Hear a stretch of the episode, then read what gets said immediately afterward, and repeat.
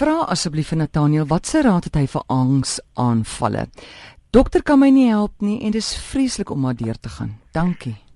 OK, ek het soos wat jy self weet, het ek vir 'n paar jaar angsaanvalle wat ons nou panic attacks noem. Dis een van die woorde wat jy mos maar in Engels praat, jy panic attack kry. Dit klink nie meer dramaties as 'n angsaanval. Ek het dit begin kry oor baie goed na die afsterf van my pa en omdat ek vermoed het ek het mediese probleme en ek het te veel werk gehad. Vir 2 jaar was ek heeltemal Dit's baie goed. Dit kan getrigger word deur wat jy eet. En 'n angsaanval is 'n verskriklike ding want jy kry hom en jy voel of jy sterf. En jy kry hom op 'n onverwagte tyd en veral in die nag.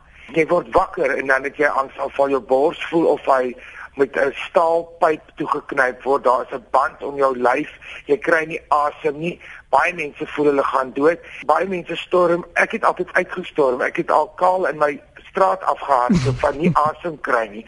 Ek het al in die tuin gehardloop en gegaan en huwelike breek op, families breek op oor dit want almal dink na 'n tydjie jy sit aan, jy's hypochondriac want hy gaan weer verby. Jy kan nie hospitaal toe gaan nie teen die tyd dat jy daar aankom is dit verby en as jy die volgende dag dokter toe gaan, is dit verby. Jy voel soos 'n feetjie. Daar's geen mediese goed wat hulle masjiene op jou kan sit en sê dit is dit nie behalwe die simptome nie.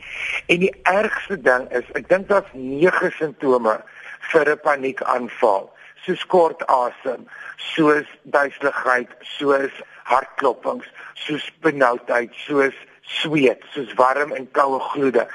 Maar wat gebeur is as jou liggaam een of twee keer 'n paniekaanval beleef het, jou liggaam en al jou spiere in so het geheue, muscle memory en jou liggaam het geheue.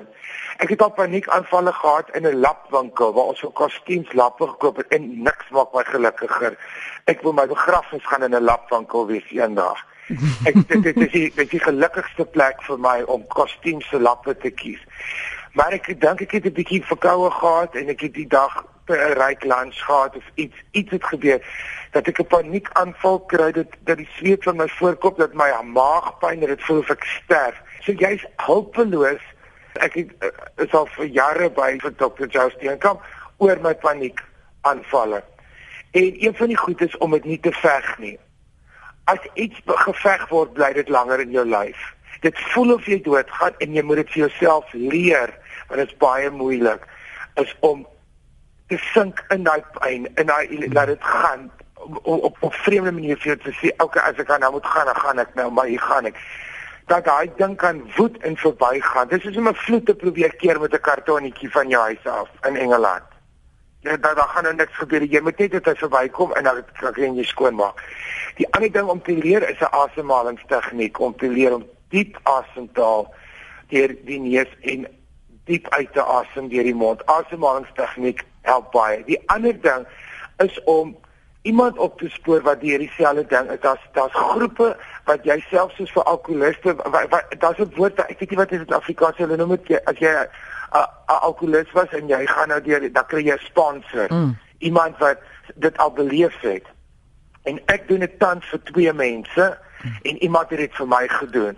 Ek het 'n belofte gemaak aan twee mense. Ek kry nou al vir jare wat nie meer paniek aanval nie, maar wat ek sê 4 uur in die nag, jy kan my bel om met iemand te praat, om iemand se hand op jou rug te voel, om iemand se stem te hoor wat weet wat jy gaan en wat die jok het jy kan sê jy's okay, jy's okay, jy kan praat. Ek is hier oor die foon is baie baie belangrik om iemand te hê wat verstaan wat jy gaan, maar jy moet eerstens leer om vir jouself te sê ek gaan nie dood nie.